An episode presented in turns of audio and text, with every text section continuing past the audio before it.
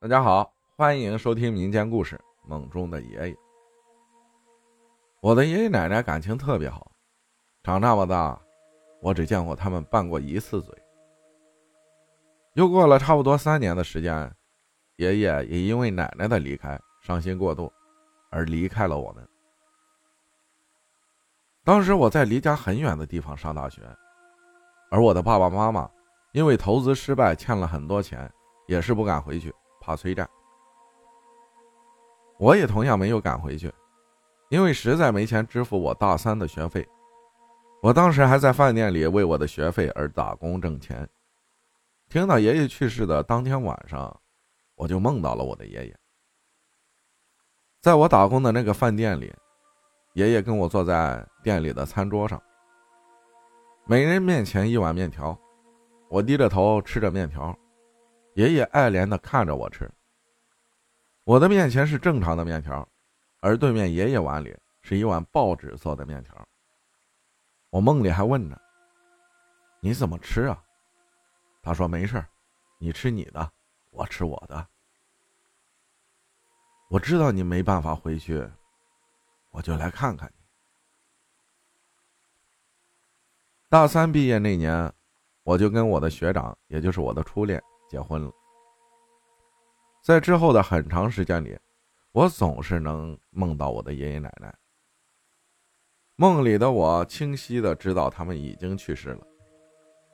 梦里，我有时是走在村口，回家的路上，从村口就能看到我家大门口开着灯，爷爷奶奶在等我。而现实里，从村口到我家要穿过好多人家的房子才能到。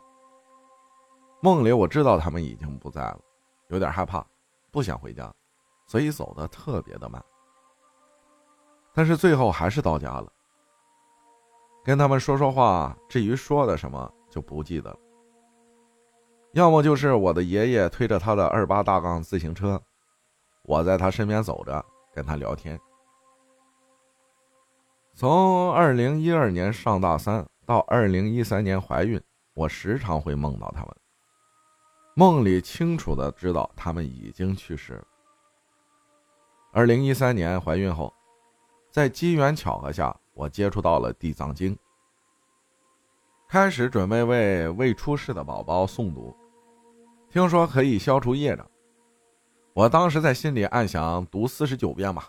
前三十六遍读给我的爷爷奶奶。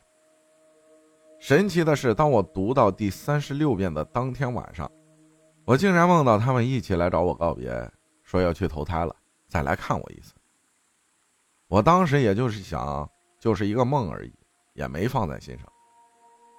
但是从此以后到现在，我儿子已经九岁了，我再也没有梦到过他们。现在我更愿意相信。他们已经去投胎了。说到我的儿子，三周岁之前特别磨人，几乎每个月都要生一次到两次的病。白天晚上得抱着，抱着的时候你还不能坐下。当你感觉太累的时候，想在一个高高的凳子上坐一会儿的时候，他就立马哭闹。不管刮风下雨下雪，都得抱着他去街门口站着。不让在家里，我就怀疑他是找我们讨债的。三岁以后体质慢慢的也就好了，而且从上幼儿园开始也特别的听话懂事。因为我是留守家庭长大的，所以对儿子的生活精神都格外的关注。现在他特别依赖信任我们。在此也告诫年轻的父母，有条件的情况下，一定一定要陪在孩子的身边，不要为了挣钱而忽略了孩子的成长。孩子是你一生的财富。因为我和弟弟跟父母的感情就是最好的例子。